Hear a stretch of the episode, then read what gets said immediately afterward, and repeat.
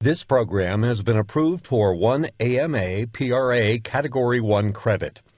This webcast has also been approved for ABIM Maintenance of Certification MOC points through the partnership between the ACCME and the ABIM. The following continuing medical education activity is the property of The Ohio State University. Duplication is prohibited by law. The Ohio State University is accredited by the Accreditation Council for Continuing Medical Education, also known as ACCME. OSU Center for Continuing Medical Education designates this CME activity for a maximum of one AMA PRA Category 1 credit. Each physician should claim only those credits that are actually spent on this CME activity. In keeping with the essential standards of the ACCME, Planning committee members and participating faculty have been asked to disclose any relationship with commercial entities, discussion of commercial products, services, or unapproved off label usage of commercial products or devices. Specific disclosure information can be obtained by contacting the Center for Continuing Medical Education at ccme.osu.edu.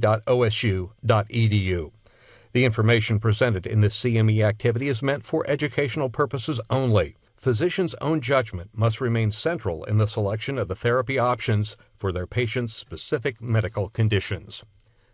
The following is supported in part by the Ohio State University Wexner Medical Center and Arthur G. James Cancer Hospital and Solove Research Institute.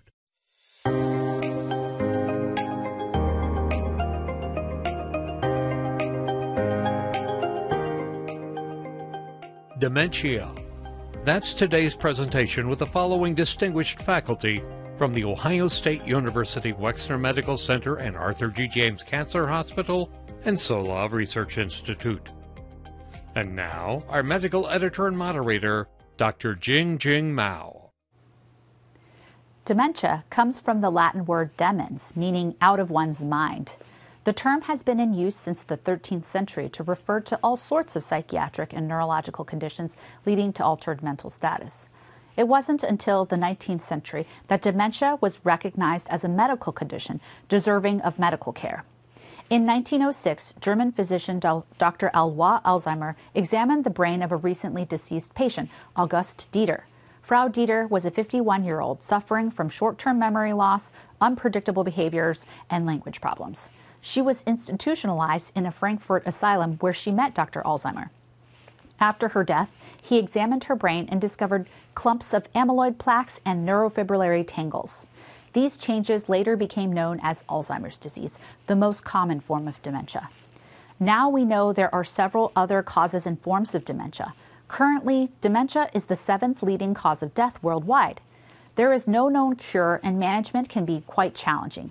So, to discuss this disease, I've invited two of Ohio State University Wexner Medical Center's dementia experts. I am pleased to introduce Assistant Professor of Neurology, Dr. Sumia Buchachi, who specializes in treating Alzheimer's disease and other dementias, and Associate Professor of Internal Medicine, Dr. Guibin Li. Guibin is a geriatrician who founded the Cognitive Assessment Clinic at OSU and serves as the Geriatrics Fellowship Director. Sumia, Guibin, welcome to MedNet.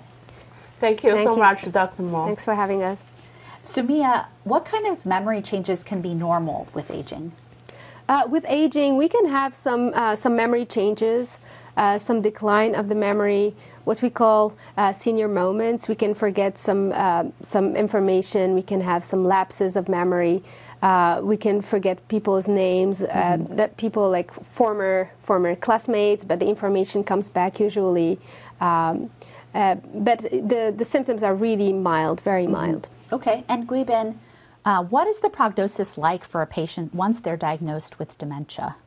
So usually from the diagnosis to uh, to the end of stage of dementia, it takes about eight to ten years. Okay, all right. Thank you so much. Now, for our audience, we are doing our yearly needs assessment right now, which means we would like to hear from you about what programs you would want to see on our program next season. You can submit your suggestions by completing our needs assessment survey on our website at go.osu.edu slash mednet. Or you can use your phone and scan the QR code on the screen, which will take you directly there. You can find all of our programs on our website as well as by podcast by searching for MedNet 21 CME on your podcast app. If you have any questions about our programs, you can send them our way by using the Ask a Question feature on the webcast player. Now let's get started. Sumia? Because of the aging population, the burden of dementia on the economy and society is increasing. 5.8 million people aged 65 or more in the U.S. are living with Alzheimer's disease. The number is expected to increase to about, to about 15 million by the mid century.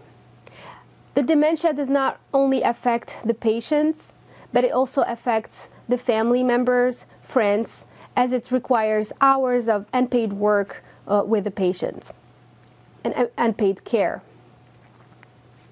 Uh, so, what is dementia? According to the DSM 5, dementia or major neurocognitive disorder is characterized by significant decline in cognition compared with a previously known cognitive baseline, which does not include developmental uh, uh, delays and, um, and uh, problems that have been unchanged throughout life. Uh, the decline should involve at least one of the following uh, cognitive domains learning and memory, language, executive functions, attention, perceptual, motor, or social cognition. The cognitive deficits must be significant enough to interfere with activities of daily living. This is to distinguish dementia from mild cognitive impairment, which is a cognitive deficit uh, that is not significant enough to, to interfere with activities of daily living. So, how to assess patient with cognitive uh, complaint? During the in person assessment, the aim of history taking is to recognize cognitive and behavioral changes in the individual. We are looking for, a, for an impairment in at least two of the following domains. First, impairment, uh, impaired ability to acquire and remember new information. Like, for example, patients would repeat themselves, the family notice a repetition, uh, they, they notice um, repeating questions and repeating uh, sentences or statements, uh, they misplace items, uh, they can also forget appointments or events. Um, second, we have impaired reasoning and handling of complex tasks and poor judgment. Like, for example, we, uh, the patient would have uh, difficulty managing finances, they can take poor uh, fi- financial decisions, uh, they have problems with uh, organizing tasks, prioritizing tasks, um, and sometimes assessing safety risks also. Uh, third, we have impaired visual spatial abilities. Uh, patients can get lost when driving. Uh, they can sometimes have difficulty recognizing faces. Uh, they can have difficulty recognizing objects. Uh, they sometimes have difficulty dressing themselves because of orientation problems. Uh, they cannot orient their body.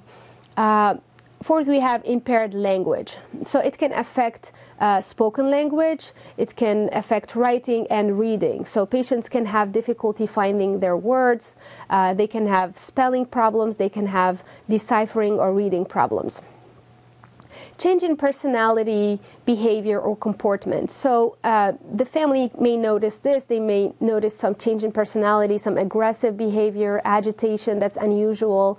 Uh, sometimes they notice uh, new uh, obsessive compul- compulsive symptoms. Uh, sometimes they, they uh, notice a, a, loss of empathy. like, for example, the spouse loses a, um, a, um, a relative and then they're just um, what what are we going to have for dinner, for example. So the caregiver need to be interrogated separately in order to avoid uncomfortable situations, uh, as the patient is often unaware of the uh, of his cognitive or behavioral problems. Um, some, uh, uh most of the time, the patient's uh, the patient's caregiver is uncomfortable talking about uh, the the cognitive problems in front of the patient, and, and that's why it's very crucial to talk to them separately. Uh, it is very important to take a good medical history. Uh, uh, for example, stroke risk factors such as uh, high blood pressure, uh, uh, dyslipidemia, diabetes can increase the risk factors for vascular dementia. They can also increase the risk factors for Alzheimer's disease. Um, we need to get history about autoimmune disorders, uh, because autoimmune disorders can affect uh, the central nervous system and can cause significant cognitive impairment, like, for example, lupus uh, or, uh, or Hashimoto thyroiditis, uh, which can have significant cognitive impairment with the symptoms. We need to get a history of, of cancer because cancers can metastasize in the brain and can cause cognitive problems. Uh, HIV infection can cause uh, cognitive issues that can go from very mild to, to pretty advanced dementia. Uh, mental illness. Uh, as a, patients, older patients, when they have when they have uh, uh, depression, they can they can have a lot of cognitive problems, and um, that needs to be recognized. medication side effects. We need to really check all the medication lists for the patient to check for uh, benzodiazepines, opiates. Uh, we also need to ask for over the counter medication that's taken. For example, allergy medication can have significant anticholinergic effect that can affect the cognitive function. Uh, sleeping aids, over the counter sleeping aids, uh, also can have a lot of um, anticholinergic side effects. Uh, alcohol use and drug use. So, alcohol can definitely affect cognitive problems either by direct toxicity or also by creating nutritional problems like thiamine deficiency or vitamin B12 deficiency that can cause dementia. Uh, we need to get a, a, a good family history. Uh, because there is family, uh, uh family, uh, uh, there is the genetic risk factor. Uh, so, having a first degree relative with dementia may increase the risk of dementia. Having multiple family uh, members with dementia is really concerning for a possible uh, hereditary disease or uh, auto, autosomic dominant uh, disease. some genes can increase the risk of Alzheimer's disease. we have the ApoE4 gene, the APP gene, and presenilin 1 and 2 genes. some genes increase the risk uh, for frontotemporal dementia, we have C9orf72, uh, MAPT gene, uh, progranulin, progranulin genes. Uh, we need to, to uh, to get a, a, good neurological exam. And in the neurological exam, we need to check for a Parkinsonian syndrome. We need to check for gait problems like apraxia of the gait. We need to check for release, uh, frontal release signs like a, a, a grasping reflex. Um, we need to uh, we need to get uh, check for eye movement abnormalities, especially the verticality of gaze, which is inability to look up or down. Um, we need to check for abnormal movements like tremors, chorea, choreic movements. Uh, change in vision, we look for uh, the visual field, we, we, need to check for a visual field cut, for example, or perceptual changes. Uh, we need to look for focal neurological symptoms, like, for example, signs of strokes, like weakness in one arm or leg, visual field cut, language problems, or sensory loss. Uh, we look also for symptoms of systemic diseases like skin rash or swelling in the joints, and that to look for systemic disease or inflammatory disease that can affect uh, the nervous system.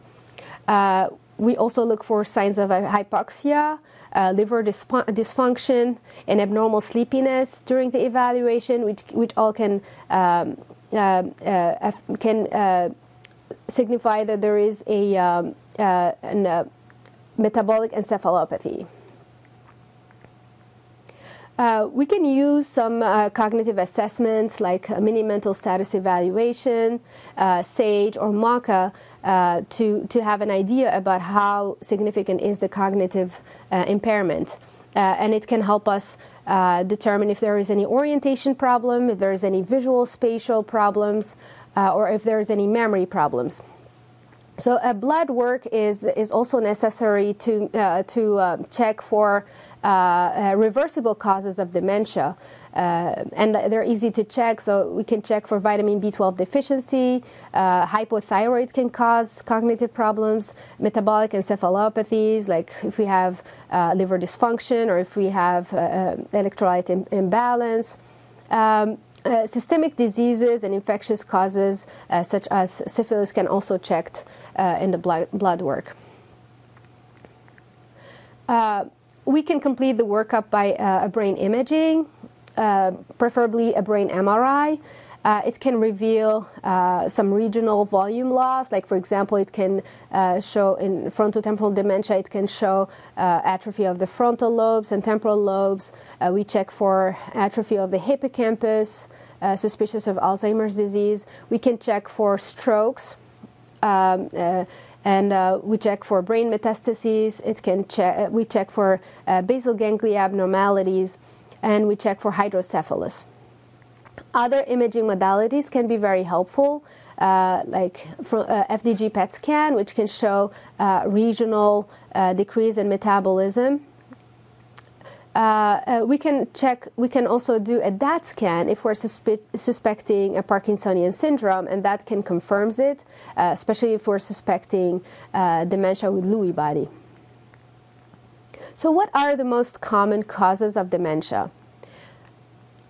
So the most common cause of dementia is Alzheimer's disease. It is caused by the accumulation of abnormal proteins, which is beta, beta amyloid and uh, phosphorylated tau, um, causing uh, amyloid plaques and, um, and um, tangles. Uh, it is, uh, it is characterized by short term memory, as I mentioned before, forgetting conversation, appointments, misplacing items. Uh, it's also characterized by visual spatial problems like getting lost, um, uh, uh, having problems recognizing faces, and so on. Uh, it it also comes with uh, some executive dysfunction, like problems with complex tasks and organizing tasks. Um, it is considered uh, as an early onset when it starts prior to age 65. It is considered light, late onset when it starts after 65. Uh, the neurological exam is usually benign. We don't find any focal symptoms. We sometimes find, find some apraxia. The brain MRI will look for uh, some hippocampal atrophy, or sometimes we just find some generalized volume loss. Uh, we, we, can do an FDG PET scan, which can reveal some decrease in the metabolism in temporal and, and parietal lobes.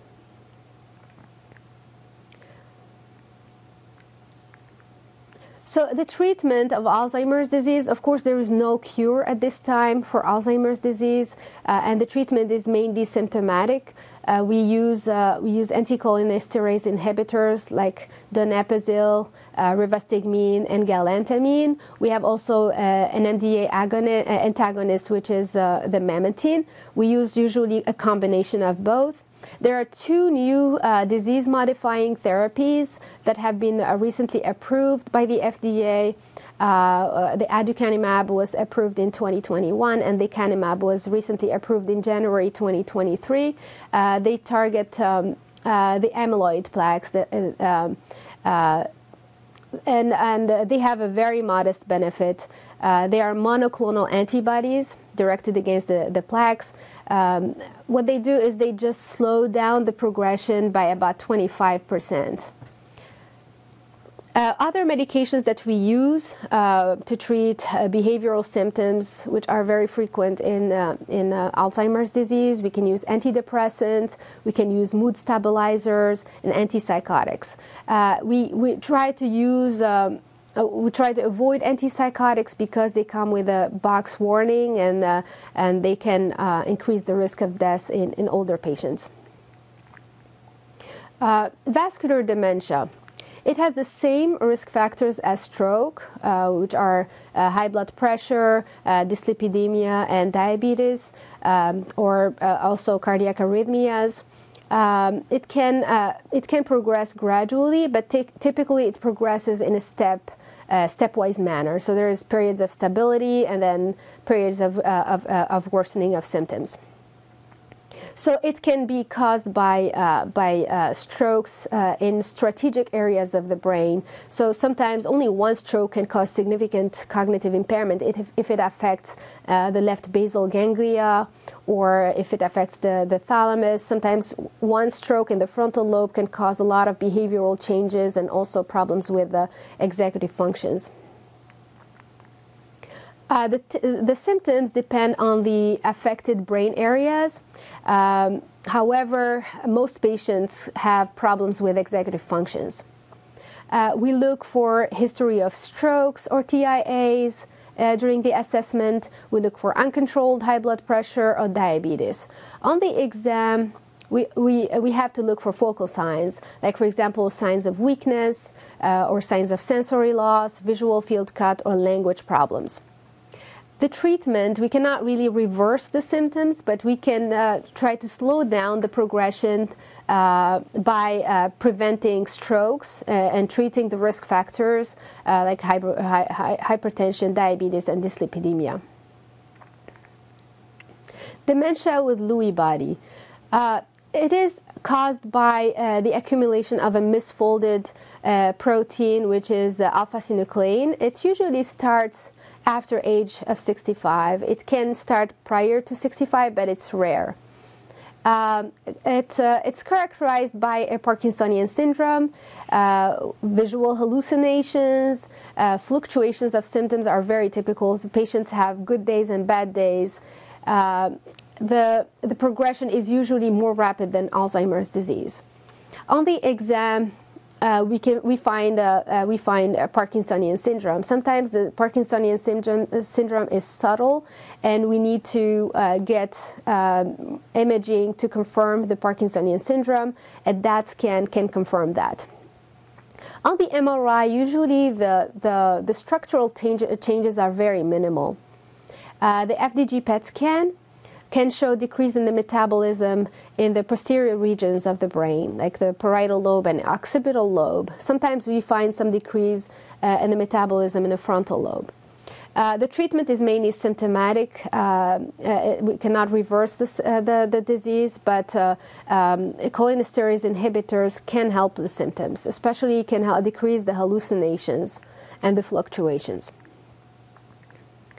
frontotemporal dementia so uh, the behavioral variant of frontotemporal dementia, which is uh, previously known as Pick's disease, is characterized by changes in personality, uh, impulsiveness, uh, apathy, which is a lack, lack of motivation or a, a loss of interest in, in doing enjoyable activities. Uh, the lo- loss of empathy is very characteristic. Um, uh, it can also manifest with inappropriate behavior and uh, especially like social uh, inappropriate behavior. Uh, the, um, the cognitive problems can be very mild at the beginning, sometimes missing at the beginning. And, uh, and that's why it's very important to get uh, the history from the family. Uh, because uh, because uh, the patient would not get you the, the, the, symptoms. So you have to, to get the symptoms from the family uh, from the family members. Um, primary progressive aphasia are uh, also variant of frontotemporal dementia, and they uh, they manifest as, uh, as language problems. We have uh, different types. So we have the non-fluent, uh, non-fluent variant of, of, uh, of primary progressive aphasia. it's, um, it presents as problems with expressing language. Uh, and also, uh, there is a problem with agrammatism. In the semantic variant of, uh, of uh, uh, primary progressive aphasia, there is a problem with understanding language, and the patients lose uh, the meaning of words. The MRI usually shows atrophy in the frontal and temporal lobes, uh, the FDG PET scan can show a decrease in the metabolism in the same areas, which is frontal and temporal lobes. Uh, the treatment is only symptomatic, and uh, uh patients may benefit from SSRIs, and uh, if needed, we can use antipsychotics also for aggression and agitation.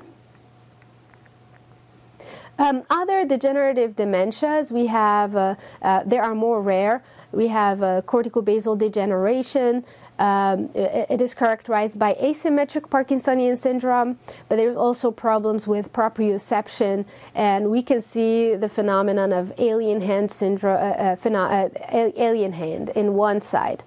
PSP, uh, uh, which is progressive supranuclear palsy. It is characterized by Parkinsonian syndrome, uh, with paralysis of vertical gaze. That's why it's really important to check uh, on the exam to check for eye movements. Uh, there is also gait problems, and the patients tend to fall backwards. Uh, uh, chronic traumatic encephalopathy. It is characterized by history of uh, multiple traumas or concussions. Uh, there, the behavioral changes are prominent and very frequent, uh, and the progression is very similar to Alzheimer's disease. Um, we can also have infectious causes of dementia that include HIV. Uh, uh, syphilis can cause also reversible uh, dementia. Um, PML and CJD, CJD, uh, Creutzfeldt-Jakob disease, uh, it's a proliferation of an abnormally folded prion, prion protein. Uh, normal pressure hydrocephalus. It's very uh, important to recognize it because there is a there is potential for some reversal of symptoms. Uh, it is characterized by the triad uh, cognitive impairment, gait apraxia, and urinary incontinence. Um, a lumbar uh, uh, puncture, however, we, we can do a high volume lumbar puncture. it, it can reverse the gait problems, but usually not the cognitive problems. So the best candidates for the procedure are patients uh, with severe gait problems and mild cognitive issues. Uh, there are uh, other causes of dementia that are really pot potentially treatable. We need to check for vitamin deficiencies, uh, vitamin B12 deficiency, and B1 deficiency.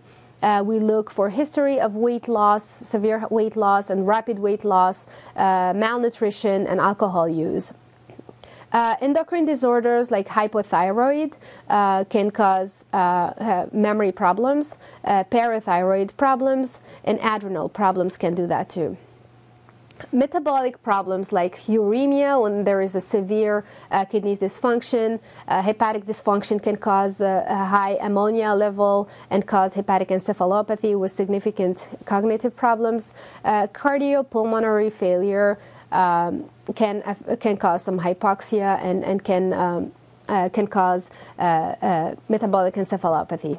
Uh, autoimmune, inflammatory, and paraneoplastic causes uh, usually cause a, uh, an acute or rapid, rapidly progressive uh, decline. So whenever we see a rapidly progressive decline, it is really crucial to make sure it's not inflammatory or paraneoplastic. Uh, the, the, symptoms are very largely uh, variable. They can, we can have cognitive issues, behavioral issues. We can also have seizures and focal neurological signs. Uh, psychiatric uh, illnesses, as I mentioned before, depression can manifest as pseudodementia in elderly, uh, and, and it really looks like, like a, real dementia. Medication side effects, uh, uh, the treatment for psychiatric illness can affect cognitive function. Uh, anticholinergic medications and benzo benzodiazepines and opiates can affect the cognitive function. the cancers via the metastases of the, in the brain uh, brain tumors, uh, mass effect, and also paraneoplastic symptoms.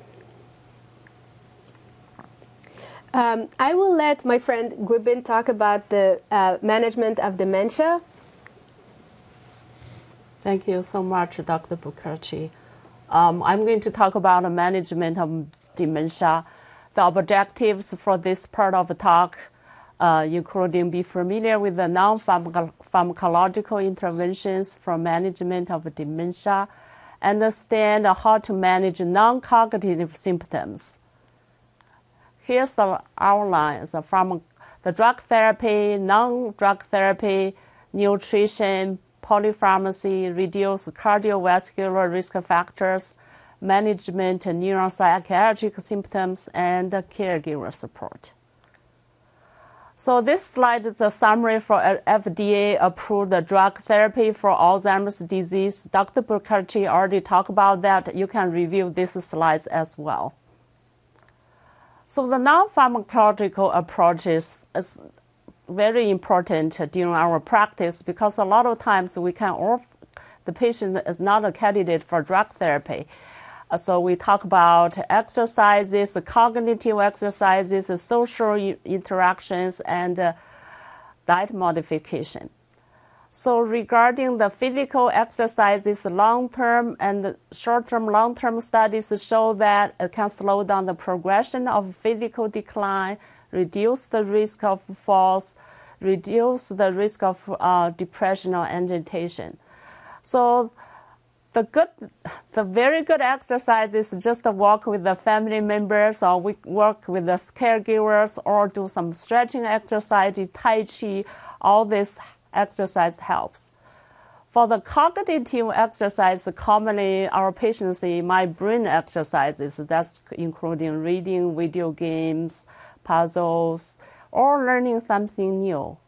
Um, that will help maintain the memory and the cognitive function. Social interaction is very important.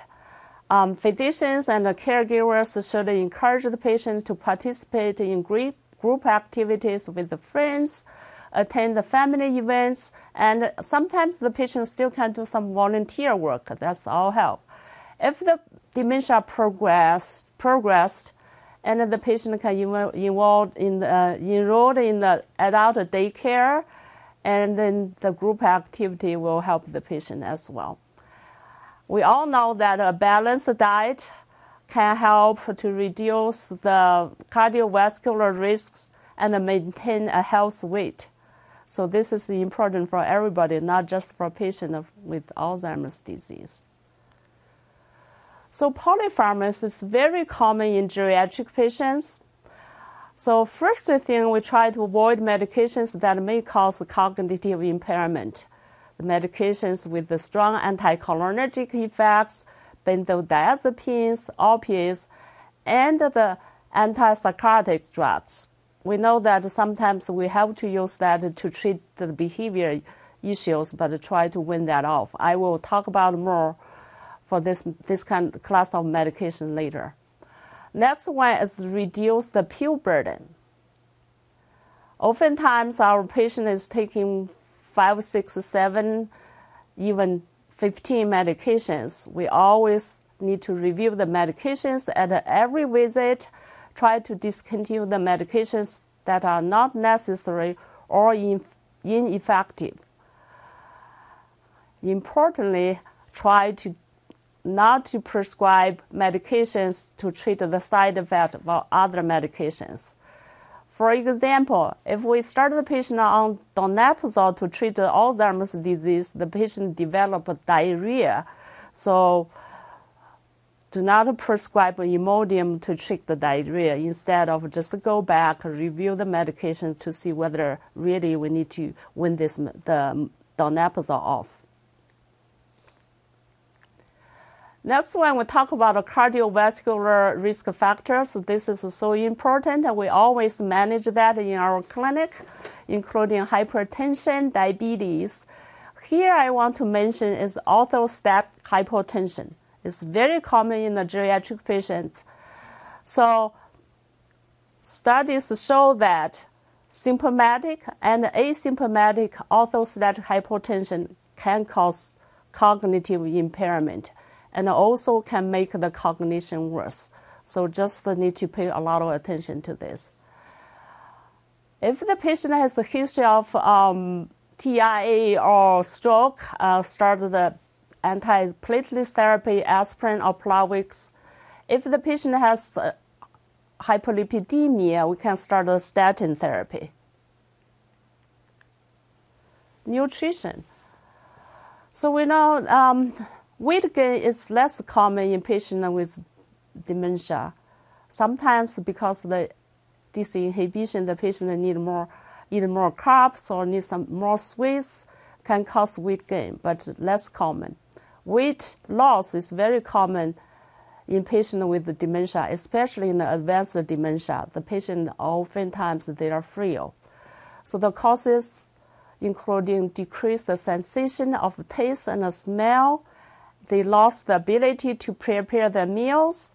Sometimes we we see the patient regularly. One time, the patient seems like lost a lot of weight, and I ask the patient to do a little cognitive test. The patient got some cognitive cognitive impairment, and I ask the patient how do you prepare the meals. They really cannot tell you. So this is the alarm time to do a cognitive impair, a cognitive evaluation. Uh, another common cause is swallowing issues. dent, dental issues, the patient, the denture is not appropriate, it causes pain, the patient cannot really use the denture to eat. In the advanced dementia, the patient loses their ability to eat dependently, independently. So management of weight loss is sometimes it's challenging. Always review the medications to see the medications cause weight loss. Uh, for example, if the patient has diabetes, taking metformin, we can think about to stop the metformin or switch it to another um, diabetes medications. If we start the patient on donepezil, the patient develop diarrhea, develop nausea, vomiting, poor appetite, losing weight. We may need to go back to evaluate the medications to see whether we need to discontinue the medication. Another strategy is to try to uh, enhance the taste and the flavor, flavor of the food, add more spicy to the food, and cook some um, the favorite food for the patient. Refer the patient to speech therapy is very important. A lot of times they help us to train the patient how to swallow to improve the nutritional status. Of course, refer the patient to dentist for the dentures, important. Um, several studies show that high calorie supplements can promote weight gain. And also, studies show that appetite stimulants with low quality evidence. So we uh, usually we do not recommend to start the Lamictal, this kind of medications because of the side effect. Oral assisted feeding is recommended for patients who cannot eat independently. Long-term tube feeding should, be, should not be recommended in patients with advanced dementia. This is the important part because in the hospital, oftentimes the geriatrics get, consults for tube feeding, and we we really do not recommend this like a PEG tube because compared to the oral feeding, the compared to the hand feeding, um, the tube feeding does not decrease the risk for aspiration pneumonia. No, there's no benefit for weight gain, no benefit for prevention of pressure ulcers, and also may increase the agitation because the PEG tube in there, the patient try to pull that out cause agitations, cause dysfunction of the, the feeding tube. So next one is the neuropsychiatric symptoms. Oftentimes, it is more challenging than the cognitive symptoms. Significant impact quality of life of the patient and the caregiver. The common symptoms including depression, behavior disturbance, and sleep disorder.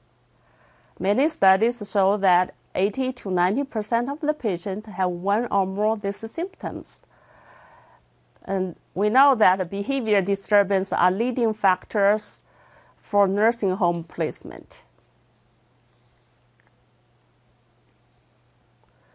First of all, we'll talk about depression. It is common in patients with early stage of dementia Sometimes the patient in the clinic with some cognitive impairment, with with depression, and then we are not sure which caused which. So we can have a trial of uh, SSRIs, citalopram, sertraline, and escitalopram, all helpful. Just keep in mind that citalopram, the dose should not be greater than 20 milligram daily in a patients 60 or older because it, it can cause QT prolongation. And also get an EKG beforehand. If the QTC greater than 500, try to avoid it. And try to avoid amitriptyline, nortriptyline, this kind of antidepressant with the strong anticholinergic effects. We talk about sleep disorder. It's very common. We know that circadian rhythm disturbance is common in our patient with dementia. Um, So first of all, we try some non-pharmacological measures, encourage regular daytime activities, try to minimize daytime napping, have a consistent bedtime routines is helpful. And also make sure the sleeping environment is quiet and comfortable. Encourage our patients to get the natural light therapy. Take the patient outside to enjoy the sunlight frequently will help the sleeping for the patient. If this, all these measures do not work, we can try some medications. Number one, we try, first we try melatonin. If not working, we can try lower dose of trazodone. Oftentimes, I start with a very lower dose, like a 25 milligram before bedtime, and also can try mirtazapine, 7.5 milligram before bedtime. Just you can titrate up the dose based on the symptoms. Next one is the behavior disturbance. This including delusion, hallucinations, agitation, aggression, wandering, disinhibition. disinhibition. The common causes including delirium, drug adverse side effect, and oral medication withdrawal, uncontrolled pain, sleep disturbance. So as a physician, we always think about and evaluate the possible reversible causes. And then the first line choice for the management is non-pharmacological approach. There's many measures. Here I just list a few examples. First, try to redirect and reassure the patients. You know, patients with cognitive impairment, oftentimes they feel like unsafe, especially in a new environment. We need to constantly tell the patient here, this is not a home, this is a hotel or hospital, or uh, uh, this nothing cause harm. We are here. We are taking care of you to reassure the patient. And also try to accommodate the behavior, not try to control them. Sometimes the patient insists want to sit, sleep on the floor. We just put a mattress on the floor, make sure it's a comfortable and safe, and let the patient sleep there. And also try to keep the same daily routines, very important, the meal times, the sleeping times, activity times. Try to keep that consistent. Provide the objects and photos to the patient in the new, especially in the new environment is very important. When the patient is in a hospital, they moved from the emergency room to the radiology to the floor. They got totally confused. They don't know where they were. And then we can ask the family to bring some uh, purse or toys, the patient favorite. Family photos can make the patient happy. And then they feel like a safe, safer in, in that manner.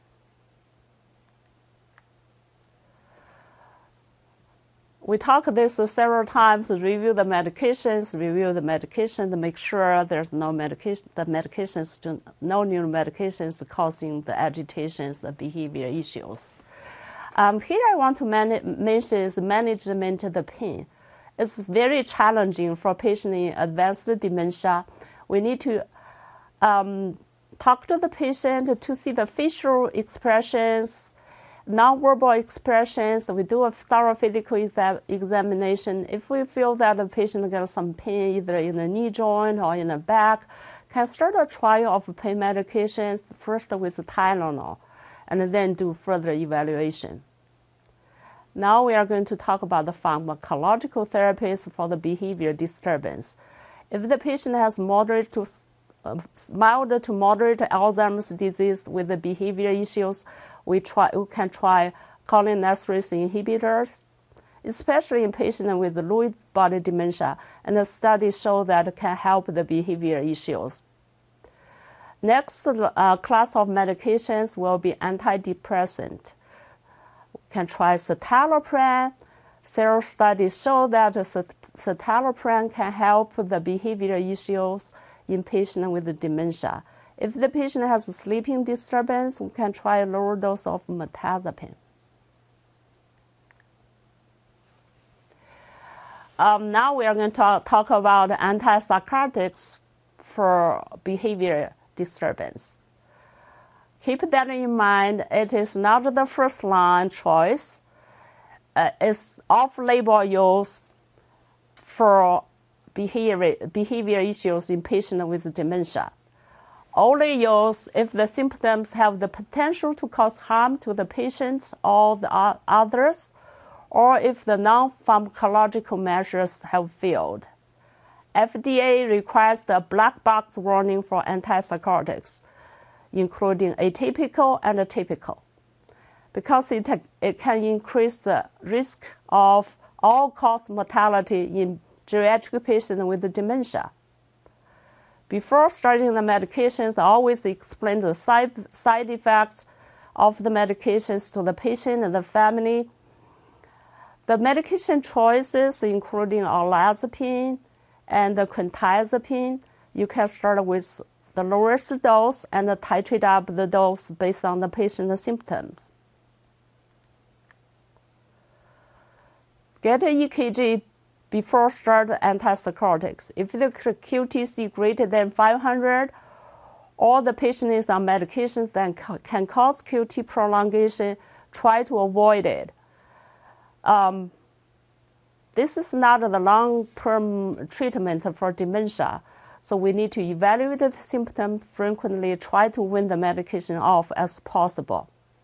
Here I want to mention that quetiapine is the preferred agents for patients with Parkinson's disease and Lewy body dementia if they have behavior issues because it has less EPS side effect.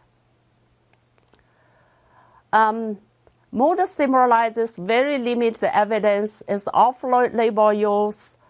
Um, if the antipsychotics does not help, or the patient has some QT prolongation, we cannot use that class of medication, can try Depakote. Start with the lowest dose. The same thing for this is the basic rule for all geriatric patients. And also avoid benzodiazepine and anticholinergic uh, medications for patients with behavior disturbance. This is the last, not the least, the caregiver support.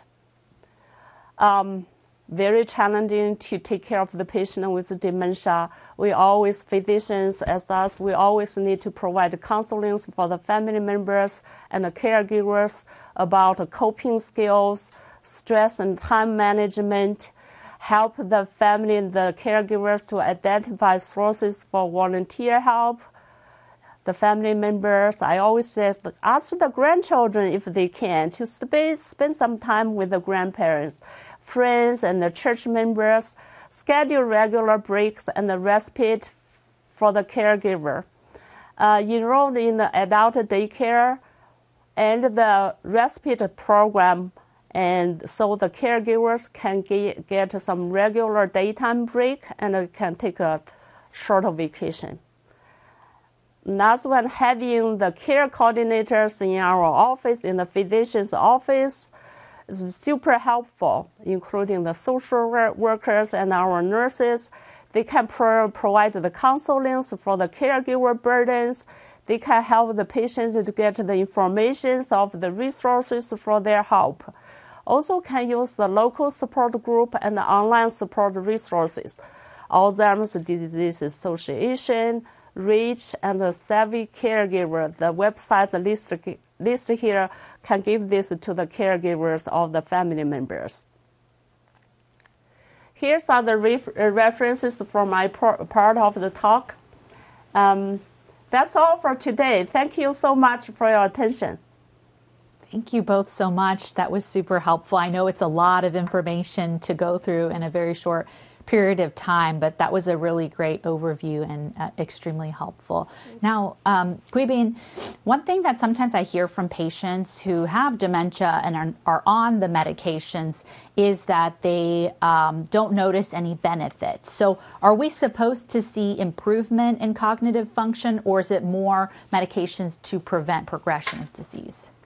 So the current drug therapies for all for Alzheimer's disease mainly based on the clinical studies only can slow down the progression some, uh-huh. cannot reverse the dementia.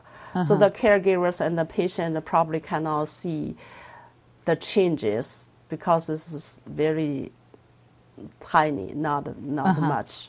So still the even though the patient on the medications, the cognitive impairment continue to decline, but in a lower rate. Got it. Okay. So you're not going to see anything dramatic. and People won't necessarily feel the difference when they take the medications.